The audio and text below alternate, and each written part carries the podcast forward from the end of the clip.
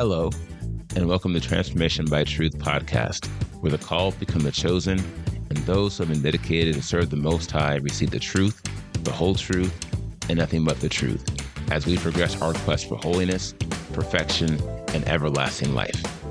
My name is D L Anderson. I'll be your tour guide.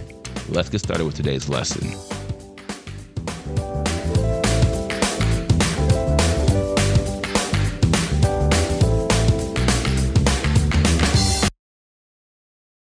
Hello, my friends. D L Anderson here. Welcome back to Transformation by Truth Podcast in the quest for holiness, perfection, and everlasting life, twenty twenty-two, week six. Today, we continue with the Redemption series, two weeks to examine the process by which we are saved. And today's podcast is Lecture H, a Word of Truth Accounting of the Redemption Process, Day nine. And the title of our podcast today is Eternal Security, the Truth, Part one. I lie down in peace altogether and sleep. For you alone, O Yahuwah, make me dwell in safety. Psalm four eight. Now, the Lecture H objectives are: analyze one of the greatest lies ever told, discuss eternal security's contradiction of redemption, discuss eternal security's contradiction of eternal life, and discuss eternal security's contradiction of perfection. Now, for those of you in our virtual book club, this lecture references Chapter one of The Pinnacle of Holiness, Volume one, If Thou Wilt Be Perfect. And this lecture also references Chapter six of The Pinnacle of Holiness, Volume one, A Prelude to Holiness. Let's begin by discussing one of the greatest lies ever told. In kicking off this two-part podcast, the final two podcasts in this pivotal series, the Spirit has led me to share a remarkable passage that testifies to the importance of redemption. If you haven't realized it by now, our redemption is indeed precious to Elohim. Consider this. Psalm forty-nine, seven through eight reads, "A brother does not redeem anyone at all, neither give to Elohim a ransom for him. For the redemption of their soul is precious, and it shall cease forever." That he should still live forever and not see the pit, for he sees wise men die. The foolish and the ignorant both perish, and shall leave their wealth to others. But Elohim does redeem my soul from the power of Sheol, for he does receive me. Selah. This passage not only confirms how precious our souls are in the eyes of Elohim, they also validate the argument I have made in the last two podcasts. That is, there is no salvation in man's traditions, for the psalmist clearly says, "A brother does not redeem anyone at all." Salvation is in truth, and truth is of Elohim. I was led to lead with this truth because one of the greatest lies ever told can be classified as a tradition. Enter eternal security. By definition, eternal security, also known as once saved, always saved, suggests we can obtain full salvation and redemption the moment we become a Christian, which is a dubious event at best that falsely assumes we are born again at the initial point of salvation, which, in accordance with popular tradition, is decorated with a fruitless admission of a grossly limited and unproven faith. Now, some might call this tradition advantageous. I would not, For what advantage is there in believing a lie? Likewise, if you believe eternal security is true, what advantage is there in being wrong, especially when your soul is at stake? As you have likely gathered from the previous eight podcasts in this series and all the podcasts preceding them, eternal security is a lie. It is a false tradition. If that weren't enough, it is one of the greatest lies ever told. I would even argue it is the greatest.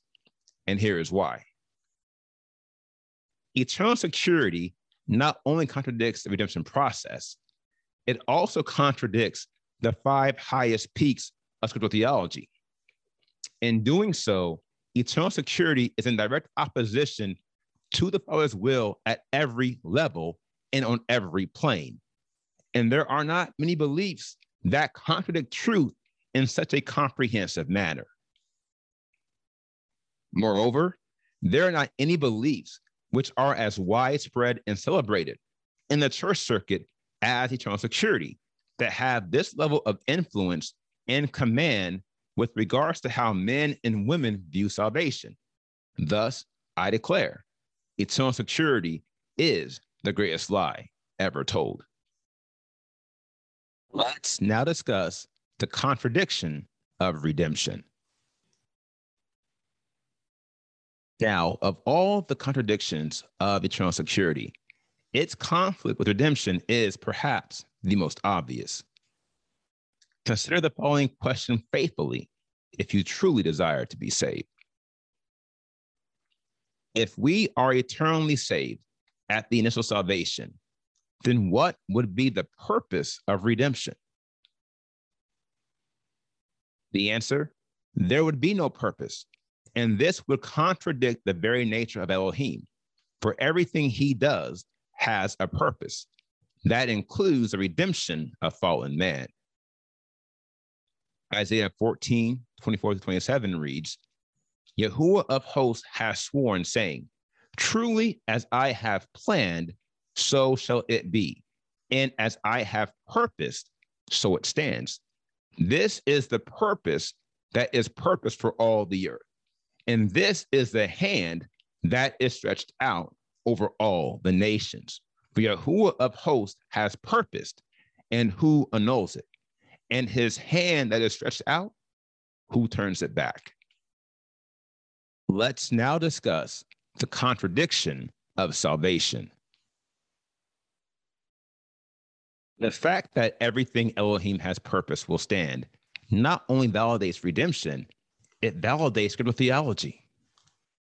The alternative would be to glide down a slippery slope in which you begin to question the Father's will and everything he has purposed. My dear friends, although you might not realize it, this happens all the time in the church circuit. Church people are questioning Elohim and challenging his authority all the time. Eternal security would have never existed otherwise. Yet here is the ironic justice. The sinking sand the founders and followers of eternal security are drowning in completely obliterates the model of salvation, the same gift it allegedly offers those who adhere to it. That is to say, eternal security is a broken promise. It takes away the one thing it's supposed to give. If you recall, salvation has three phases: initial, progressive, and eternal. Eternal life is only given to those who progress to the final phase, and that is eternal salvation. Now, eternal security proposes the opposite. That is, eternal life is given to those who begin the first phase. Recall how I depicted salvation as a race. In this depiction, eternal security attempts to award its followers the prize of eternal life before they run the race. Then it proposes that running the race is both optional and pointless. Here's the question. if this were true, why does a good portion of the scriptures focus on the progressive spiritual life we are to live after the initial salvation? It's because we are not saved at the initial salvation. Salvation is a process, and all who try to shortcut the process will discover how every shortcut leads to endless death. Let's now discuss the contradiction of sanctification. Going further, by obliterating the model of salvation, that is the foundation of redemption, eternal security eliminates the need for our sanctification. Consider this. If we are eternally secure at the initial point of salvation, why would we need to be sanctified? Or look at the question this way. If our sanctification is a matter of choice, how many would choose to walk this physically and spiritually demanding path if it had no bearing on our salvation? The answer, not many, if any, would. This is why I made it clear early on that everything the Father does or says via his word has a purpose. If you recall, sanctification also has three phases: servants, stewards, and ministers. Eternal security then suggests we are prepared to minister on behalf of Elohim at the initial salvation, that is day one. This is great folly and unpolished stupidity. Trust me, no one is able, not even close, to minister on behalf of Elohim on day one. If you think that, you begin to question the intellect of Elohim when you start down this path. My advice to all is simple. Stay away from it. It doesn't end well. Let's now discuss the contradiction of eternal life. Now, I'm pivoting to eternal life because I'll be addressing the contradiction of holiness, that is the third phase of redemption, in tomorrow's podcast. For the purpose of understanding, it is best to consider holiness and its elevated position within scriptural theology. Now, the contradiction of eternal life is as devastating as it is disturbing. This is because any doctrine that contradicts eternal life in any way is more perilous than all others. Here is why. Besides being the highest peak of scriptural theology, eternal life is the only true hope man has in this life. And as hope is the foundation of progressive spiritualism, any doctrine that disagrees with any of its principles would elicit wholesale spiritual and scriptural contradictions. The most fundamental argument between these two propositions evolves from the suggestion that eternal life is acquired at the initial salvation. This is clearly a false precept, for it implies that eternal benefits can be obtained during this temporary life. We know this is not true, for eternal benefits are neither assigned nor awarded until the eternal future. This arrangement validates the purpose of the judgment. Likewise, it positions us to fulfill the command of Yahushua Messiah to seek the kingdom of heaven above all. This is not something we can do if our focus is on temporary matters and creating a false assimilation between this life and eternal affairs. As there is neither scriptural nor spiritual evidence contrary to its analysis, there is surely a distinct marker between life and eternity. Thus, we have established another major piece of evidence against the false doctrine of eternal security. As there exists no integration beyond the prescribed boundaries of existence, nothing eternal can be obtained during this life, and that includes security. This concludes my fourth case. Eternal life defeats eternal security. No contest. Let's now discuss the contradiction of perfection. The contradiction of perfection is quite clear. Namely, if there existed a point of eternal security within this life, perfection will become obsolete. Here lies an immense problem, for perfection is the singular requirement on eternal life. As we proved in the most recent series, perfection is not an option. Neither is there any alternative to following this transformative path. My dear friends, I ask you to hear me carefully. The path to perfection is the only path that leads to everlasting life. As I have prior stated, all other ground is sinking sand. The bottom line is, anyone who does not believe in perfection is following some variation of eternal security. For eternal security includes every belief that suggests man can inherit eternal life in a state of spiritual imperfection and without following the steps of Yahushua Messiah. This falsehood suggests man can be spiritually and physically secure outside of the Father's will, which we have proven is our perfection. It also suggests our assimilation into the spiritual model of Yahushua Messiah is worthless.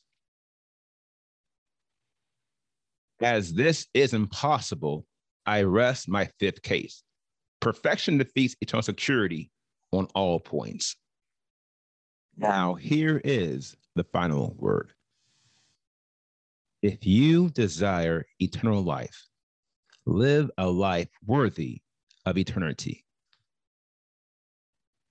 Although I'm only halfway through with exposing the most fraudulent tradition of man, I could easily rest my case now on the weight of the evidence I have provided. Eternal security is a farce, a sham, and the greatest lie ever told. I will present even greater witnesses tomorrow as I conclude this argument and this series. And here is today's assignment. Take some time to meditate on all the cases that were made against eternal security in this podcast, and make sure you understand them and make sure you have received them.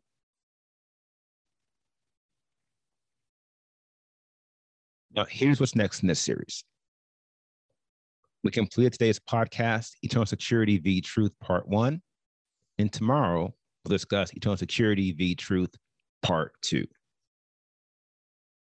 Now, if you are a member and have questions, please click the Q and A box underneath the video player. Likewise, if you have comments you want to share with the group, please share those in the comment box located beneath the Q and A box. Now, if you're not a member, you have questions about today's podcast, feel free to contact us via our website at w w w dot pinnacle of holiness dot com and use the form on our contact page, and we will respond to you as soon as we can. And thank you for being with us today.